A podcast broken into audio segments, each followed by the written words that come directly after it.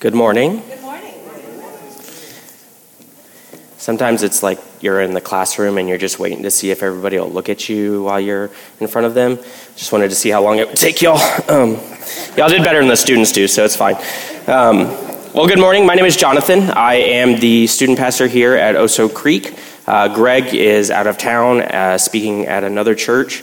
Um, I think one of his relatives' church. I'm not 100% sure. But he is out of town, so he said, Jonathan, you're up. And I said, Awesome, let's do it. And it works perfectly because I work for Agape Ranch as well. Um, so, National Foster Care Awareness Month. And this is, we have m- multiple churches, like uh, Melissa said, there's like 12 other churches in our community that are doing the same thing. They're recognizing foster care and, and, and the, the need that is out there. So, I was like, oh, this works wonderfully. I get to do this. So, um, if you have your Bibles, I want you to do two things. First, I want you to open up to James chapter 1. Uh, we're going to be in verse 27. And then I want you to take your bookmark, uh, uh, sticky note, your finger, and leave it there. And then flip to Luke chapter 10. Luke chapter 10. I'll give you all a second to get there.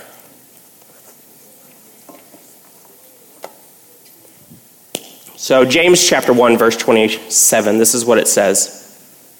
It says, Religion that is pure and undefiled before God, God the Father, is this to visit orphans and widows in their affliction and to keep oneself unstained from the world. Let me read it again. Religion that is pure and undefiled before God the Father is this to visit orphans and widows in their affliction and to keep oneself unstained from the world. So, James is the brother of Jesus and um, is actually one of the people that did not believe Jesus was who he said he was until after Jesus was resurrected. Um, and so James's book that he wrote is really good book if you haven't read it. Um, it really punches you in the heart because he tells you a lot of things that you're doing wrong and that you should be doing differently. Um, so definitely recommend 10 out of 10. Um, put it on your Kindle and your Bible app. Read it for sure. Um, but he talks about here, he says, pure religion, religion that is pure and undefiled.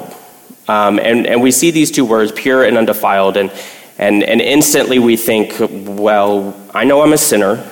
I know I'm not perfect. Um, even if I didn't know I was a sinner, I know I mess up every once in a while.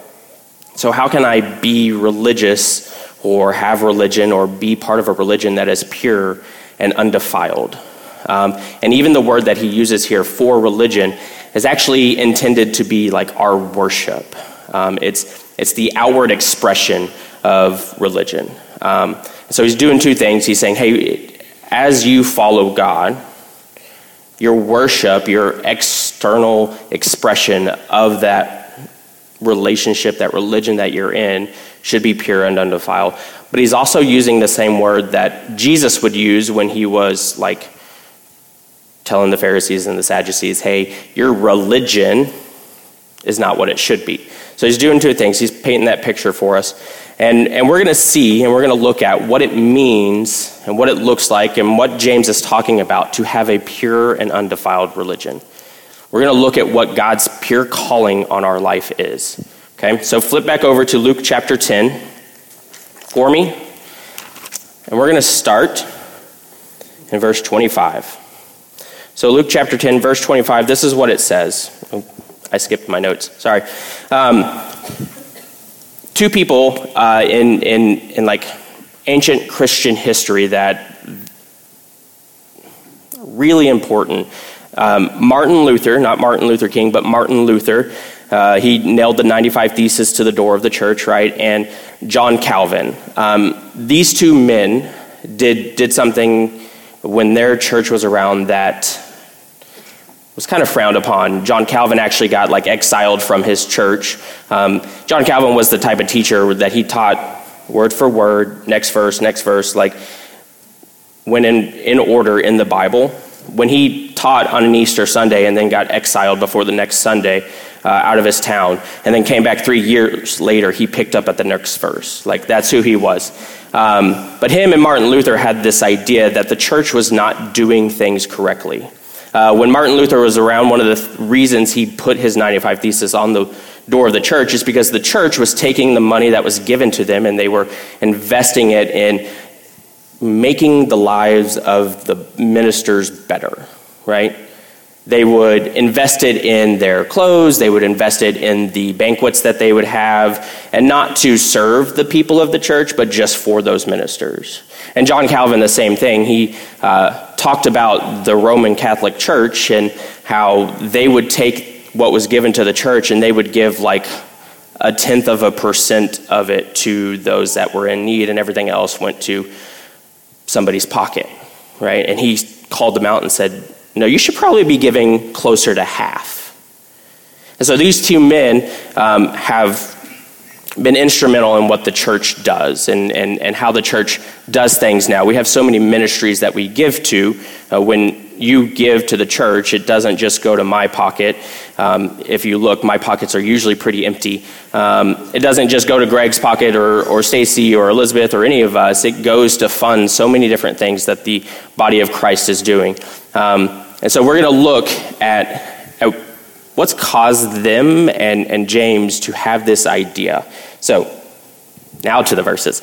Uh, Luke chapter 10, verse 25. Verse 25 says, And behold, a lawyer stood up to put him to the test, saying, Teacher, what shall I do to inherit eternal life? So, a lawyer, this is not a lawyer that we think of now. This is a person that they are experienced and they know the law of God. So, maybe a Pharisee, a Sadducee, a Levite, um, somebody who has studied their entire life the Old Testament scriptures to know what God's word says. And he says, and he asks this question, and it's, it's one of the most important questions we could ever ask What can I do to inherit eternal life? Because what Satan does is he tries to distract us. He tries to get us focused on, well, how much money can I make? Or how many cars can I buy? Or what am I going to do when I get home? And he, he puts all these questions in front of us that make us forget that we will live for eternity in one of two places. And so this, this lawyer, this man of the Old Testament, man of the law, asked this question What can I do to inherit eternal life? And I hope that that's a question that has crossed your mind and something that you ask yourself and, and ask God and, and look and figure out what does it take to inherit eternal life? What does it take to know that, that when that day comes, where I'll be? Whether I'll be with God or I'll be without Him. What does that take? So he asked him, What shall I do to inherit eternal life? In verse 26, he said to him, What is written in the law? How do you read it? So Jesus pulls jeopardy on him and he answers his question with a question. He says, You're a man of the law. You know the Old Testament. Well, he didn't say Old Testament because it was the Testament at the time. He said, You know what God's word says. What do you think? What do you think? And so he's testing him. He's testing. What have you studied? What have you known? What have you read? How do you understand God's word? And he says, in verse 20 says, And he answered, You shall love the Lord your God with all your heart, with all your soul, and with all your strength, and with all your mind, and your neighbor as yourself. So in these verses, he's quoting scripture. Uh, when he says, Love God with, with all your soul, heart, strength, and mind, he's quoting Deuteronomy chapter 6, verse 5, which we will have on the screen because it is the other verse. It says, You shall love the Lord your God with all your heart, and with all your soul, and with all your might. So he knows the scripture. He's not making things up. He answers what Scripture has told him. He says, Love the Lord your God with all your heart. Love your neighbor. Love your neighbor is found in Leviticus. It says in, in Leviticus to love your neighbor as yourself. In Matthew chapter 22, Jesus is talking to some other people and they ask him, Well, what are the greatest two commandments? And what does he say? He says, To love the God, God your Father with all your heart, soul, and mind, and love your neighbor as yourself. This man of the law answers exactly how Jesus answered when he's asked, What are the greatest two commandments? And so he's got the right answer. Awesome. Good job. End it there, right? No, because he messes up. What does he do? In verse 28, Jesus says, And he said to him, You have answered correctly. Do this, and you will live. Jesus gives him an attaboy. You know the scriptures, you know the verses, you know what God's word says. But this religious leader just couldn't leave it alone. Just he just there's a word that is used, and, and we use it a lot, and I, I feel like I use it a lot, and it's the word justify, and, and to justify what we're thinking, to justify what we do, to justify our actions.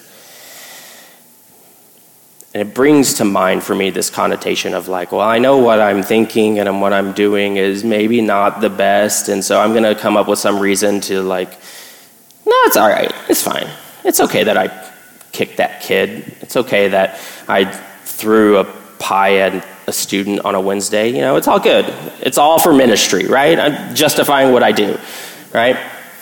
In verse 29, he says, But he desiring to justify himself, this man of the law, who answered correctly what Jesus asked him, is desiring to justify himself. But he said the right thing. That means his thoughts are thinking, well, what about this? And his thoughts are not in line with what he said. But he, he, desiring to justify himself, said to Jesus, Who's my neighbor? He's asking, How far do I have to take this? Love the Lord, the God, God, with all my heart, all my soul, all my mind. Got it, easy. Love your neighbor as yourself. Well, well who's my neighbor? Do I have to love those people over there? I love y'all, by the way. I wasn't pointing to y'all. Do I have to love those that don't love me? Do I have to love fill in the blank? Now, what he's probably asking is do I have to love anybody that's not Jewish? Do I have to love anybody that's outside the people of God? Do I have to love the people that you tell us when we enter into their towns and they don't accept us because we're following God to wipe the dirt off of our shoes as we leave? Do I have to love the people that don't give to the church? He's wondering who is it? How far does he have to love? How much does his love have to be? How much does he have to go? How far does he have to go? In verse 30, Jesus replied, A man was going down from Jerusalem to Jericho, and he fell among robbers who stripped him and beat him and departed, leaving him half dead. So Jesus doesn't answer his question, he just goes into a story. So we're just going to go into the story. I'm not going to answer his question either. Um, if you were to travel back then from Jerusalem to Jericho, you would travel about 17 miles. And they mostly did this on foot. Sometimes you'd ride a donkey, a horse, I don't know. Um, 17 miles, and Jerusalem is 3,000 feet above sea level, and Jericho is about 1,000 feet below sea level. So you're traveling 17 miles, over 4,000 feet in height difference and that equates to about 235 feet per mile that you have to descend. Now, that's a difficult journey, it's a mountainous journey, and so you can imagine that this journey is full of crevices and rocks that people can hide behind. And most of you have probably heard this story and we know what's going to happen, but this is not a, an easy journey. It's not something that they just did willy nilly. If they're taking this journey, it's because they have somewhere that they really need to go. It's an important journey. And so Jesus starts with that. He says again, a man was going down from Jerusalem to Jericho, and he fell among robbers who stripped him and beat him and departed, leaving him half dead. So he's beaten, he's got no clothes, he's got no possessions, they've taken everything from him, and he's half dead. I, in my mind, I just thought of the Princess Bride. He's not dead, he's only mostly dead, right? If only he was there, right? No. Um, so he's lost everything. He's half dead. He can't do anything for himself now. And then in verse 31, he says, Now by chance, and interesting fact, if you went and read Ruth uh, at some point, it says, By chance, Ruth was in the field of Boaz, and by chance, Boaz met Ruth. And so he's using the same phrasing here. Now, by chance, a priest, woo, yes, awesome, story's to be great. A priest was going down that road, and when he saw him, he passed by on the other side. Now, a priest, somebody who, like this man who's asking this question, knows the law of God. He knows that in Leviticus it tells you to care for a stranger. He knows that in Exodus chapter 23, verses 4 and 5, it says that even if your enemy or your greatest enemy, those who hate you, if their donkey is stuck in a ditch, you should help the donkey out of a ditch. This man of the law, this priest who is walking by this man who is broken, beaten, naked, has nothing, and is dying, who knows that God's word says to take care of people passes by on the other side. And not just passes, the word means that he looked and he saw and he turned and went around. Not just, don't look, walk by. No, he saw it and decided to go as far away as possible. And so this man that's asking Jesus this question probably like, well, that doesn't make sense. I would, I would take care of him unless he was a Samaritan, maybe, you know? No. He passed by on the other side. Okay, maybe maybe the priest had something he had to get to. So, verse 32. So likewise, likewise a Levite, when he came to the place and saw him, passed by on the other side. Now, a Levite is not the same as a priest. He's more of like the priest's assistant. He did a lot of the taking care of the uh, temple, and but he also knows the law. He also knows that God's word commands us to take care of those that are less fortunate. He also knows that God's word tells us to take care of those that can't take care of themselves.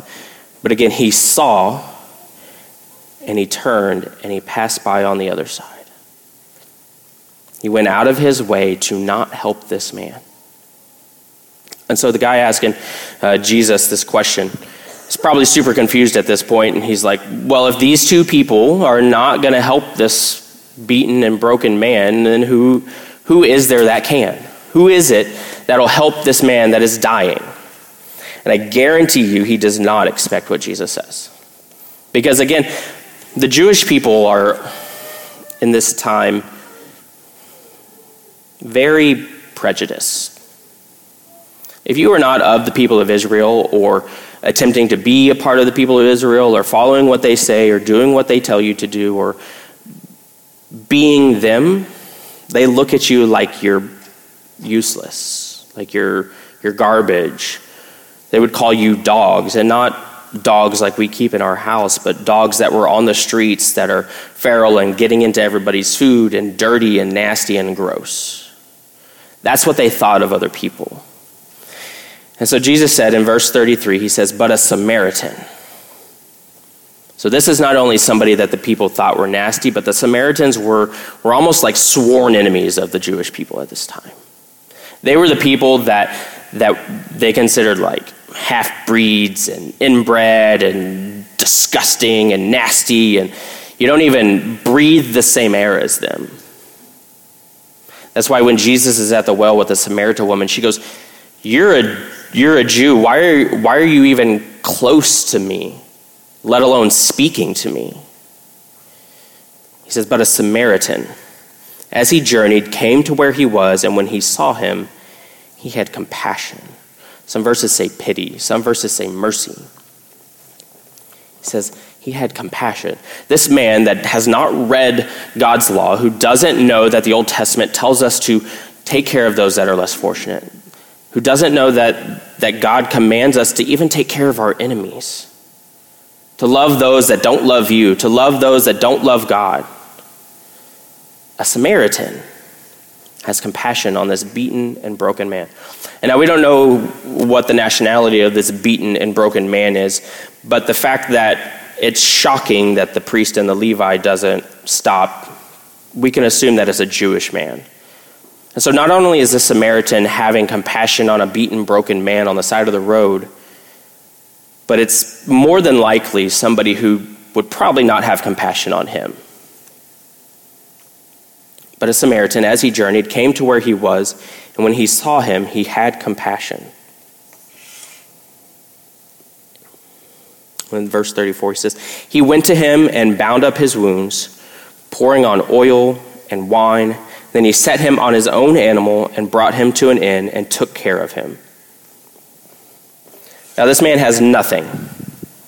He's been stripped, he's been robbed, he's been beaten, he can't stand. And so this Samaritan man comes and, and takes his own possessions, the oil that he has, which cost quite a bit of money back then, the wine that he has, which cost quite a bit of money back then. He puts it on his wounds. He binds up his wounds. Maybe he's got an extra tunic. Maybe he's ripping the sleeves off his own tunic to wrap them up. Maybe, we don't know. And he picks him up and he puts him on his donkey. And then he has to travel to an inn on this treacherous 235 mile elevation difference per mile journey. Instead of riding his own donkey, he's walking this donkey who's carrying a man that he doesn't know. Not only did he just see somebody who needed help, he went out of his way and he went above and beyond.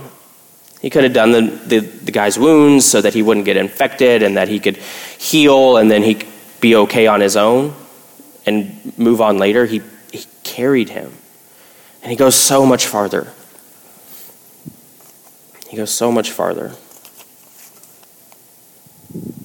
Verse 35 And the next day, he took out two denarii, or two pieces of silver, and gave them to the innkeeper, saying, Take care of him and whatever more you spend, I will repay you when I come back. So he pays for the inn, for this man to have a place to lay down, and for himself to stay. He binds up his wounds, he covers them in oil and ointment so they're not infected. He carries him to the inn.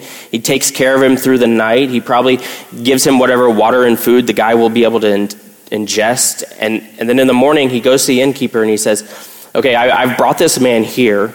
Um, here's some money. Continue to take care of him. And however, whatever it takes to make him well, do it. And when I come back, I will pay you the rest. When I come back, I will take care of the bill. Do whatever it takes. He pays for it all, He does everything. Verse 36 Which of these three, Jesus asks, do you think proved to be a neighbor to the man who fell among the robbers? Which of these three? He doesn't ask him, So is the Samaritan your neighbor? This man asks Jesus a question, Well, who's my neighbor? And instead of answering his, his question with, Well, your neighbor is the person next to you, your neighbor is these people, your neighbor is here, blah, blah, blah, he says, Which of these three people do you think acted like a neighbor? Jesus has taken his question and he's changed it. He goes, The question is not who is your neighbor. The question is, what does it look like to be a neighbor? What does it look like to take care of those that need it? What does it look like to take care of the less fortunate, those that are needy? What does it mean to be a neighbor? And so we ask him, Which of these three do you think was a neighbor to this man? And without saying the word Samaritan, mind you, he said, The one who showed him mercy. And Jesus said to him, You go and do likewise. This man of the law who hates Samaritan people has just been shown by Jesus that it doesn't matter who your neighbor is, that every person is your neighbor, that what matters is what it looks like to be a neighbor. And so he's, he's, he's telling us something. He's showing us something that when we ask that question, how do I inherit eternal life? Because this is how this all started. How do I inherit eternal life? He's saying, you need a heart change. That you, you think that you can inherit eternal life by finding out who your neighbor is and taking care of them. Instead, I'm going to tell you that you need to be a neighbor to everybody.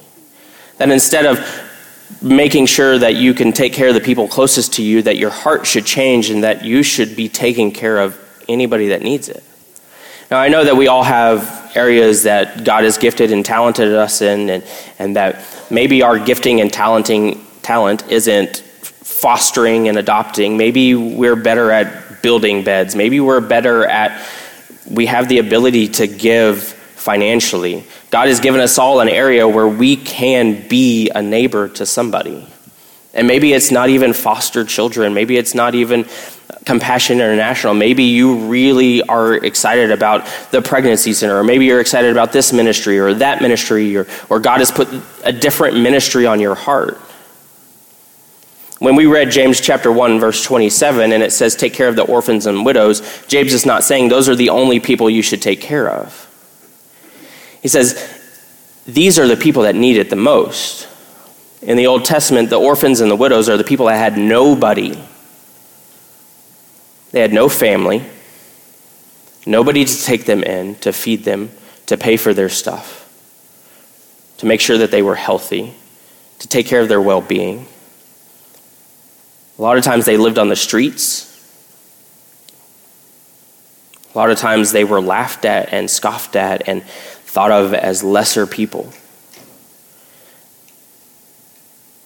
It's a lot different now, but it, Back then, if somebody was an orphan, nobody took them in. If somebody was a widow, it's because their family was gone and they couldn't work. Majority of the time, the widows, they, they couldn't go get a job doing something to provide for their own needs. He says, You see people that have a need and you fill it. He says, You see people that are hurting and broken and you heal and you bring them what they need. It's not about who it is, it's about who we are and what we do. It's about being a neighbor. We need a new heart. When Jesus is talking to this man, he asks him, Well, what does the law say?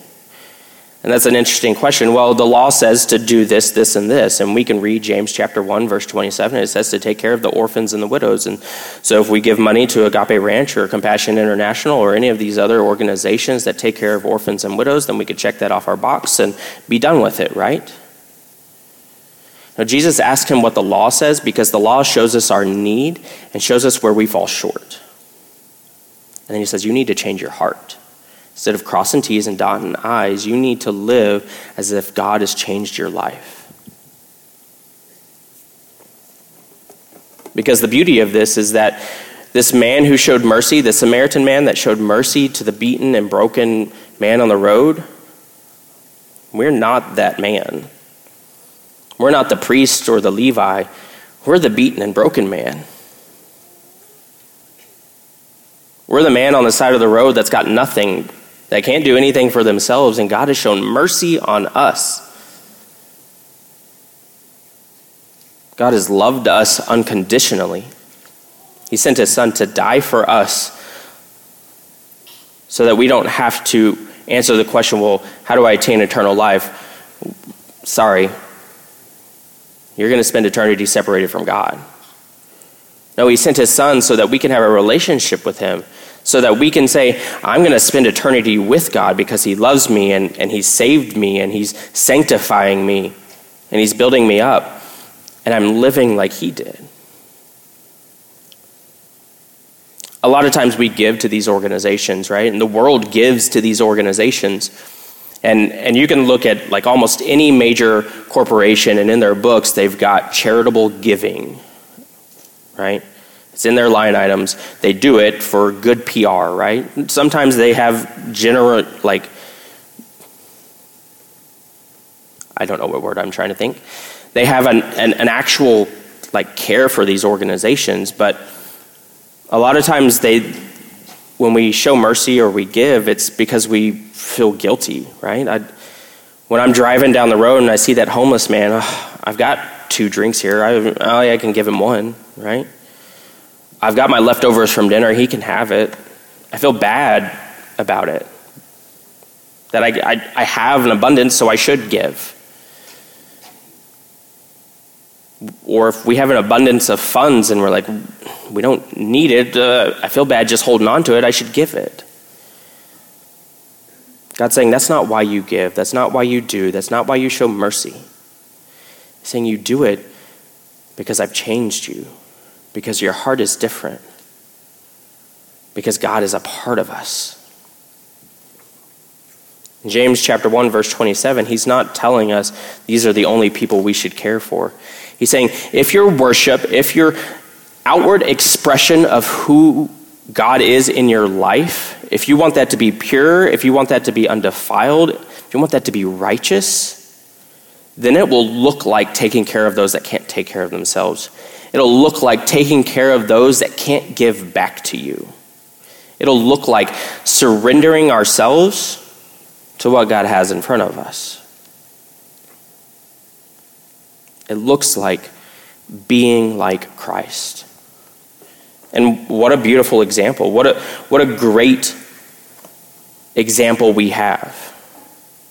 Jesus Christ came to this earth fully God, fully man, could have easily become the most powerful person in the entire world and taken the kings out and taken the Roman government out and lifted the people of Israel up into this status of greater than everybody else in the world, but he doesn't. He's born in a manger and he dies on a cross where they put sinners, where they put the worst of the worst. A long time ago, Lauren and I were cleaning our house and we found this CD. Um, I, the church I grew up in, uh, I did this skit on Easter Sunday where I was the thief on the cross. And so I'm standing up there on this board and I've got my hands not nailed, but like holding them up, right? And it was super uncomfortable. Like I was there for like 10 minutes, you know? I said my lines. I screamed at a lot of people. It was really funny. We'll show you one day. Probably not. It was weird.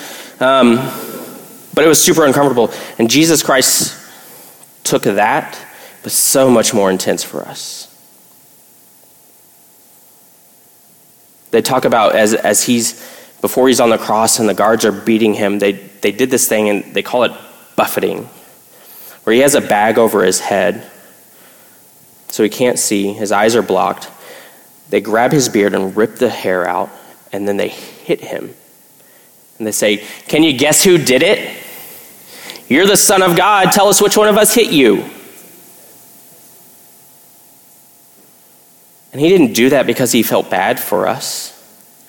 He didn't do that because he had an abundance of power from God and an abundance of life to live from God. No, he did it because he is God and that's who he is and that's what mercy looks like. Because we deserve what he got. And so he's given us this beautiful picture of what to do, of how to live our lives. He says there's no restriction on who you should love, there's no restriction on how much you should love them. This man of the law is asking, well, how far does my love have to go? How far, sorry, how, how, who am I supposed to love? And, and Jesus says, there's no limit.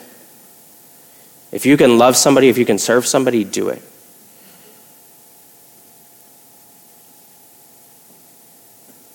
Somebody's in need, fill it.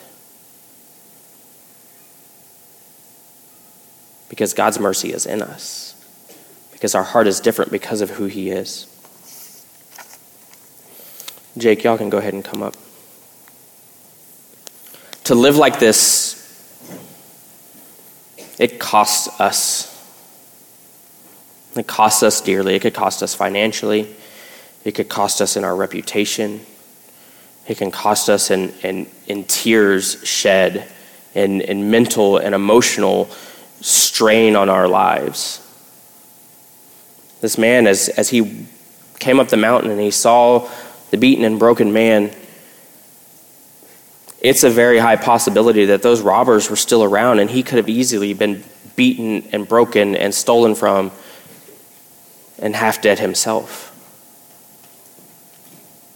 There's a cost that comes with it of, of living like this It's dangerous. It's not easy. God never promises us that. He says, The work you do for me will be hard because the world is out to get you. The world says you should be living differently. When you give, you give because it gives you a good name. When you give, you give so people will like you, to clear your conscience. God says, No, when you give, it's because you're a giver and God's inside of you. Jesus paid the price, He paid the cost. for each and every single one of us. So, if we want our lives, our, our outward expression of, of the love that God has given us to, to be pure and undefiled, we live like Christ did. We give to those that have need. We love those that are unlovable. We pick up the broken and the beaten. We bring life to those that are near death. Christ has done that for us. And, and if you don't know that, if you don't know or haven't experienced what Christ has done for us, oh, it's so beautiful. To have that mercy and that love inside of you, to, to be able to, to show mercy and love to other people because it's just who you are, because God is a part of you.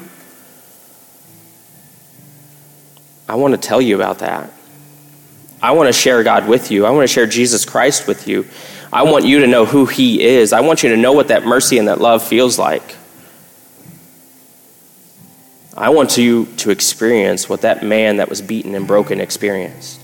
For somebody to love you unconditionally despite who you are, regardless of how far gone you are, regardless of the damage that you've experienced.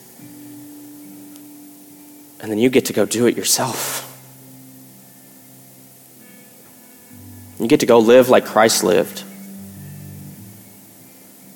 We get to invest in, in this and that and these people and those people and everybody. Father, we, um, we are eternally grateful for who you are. We are so thankful that you love us unconditionally. We are so thankful that that you didn't stay up there in heaven, that you sent your son for us, that you showed a great mercy to us.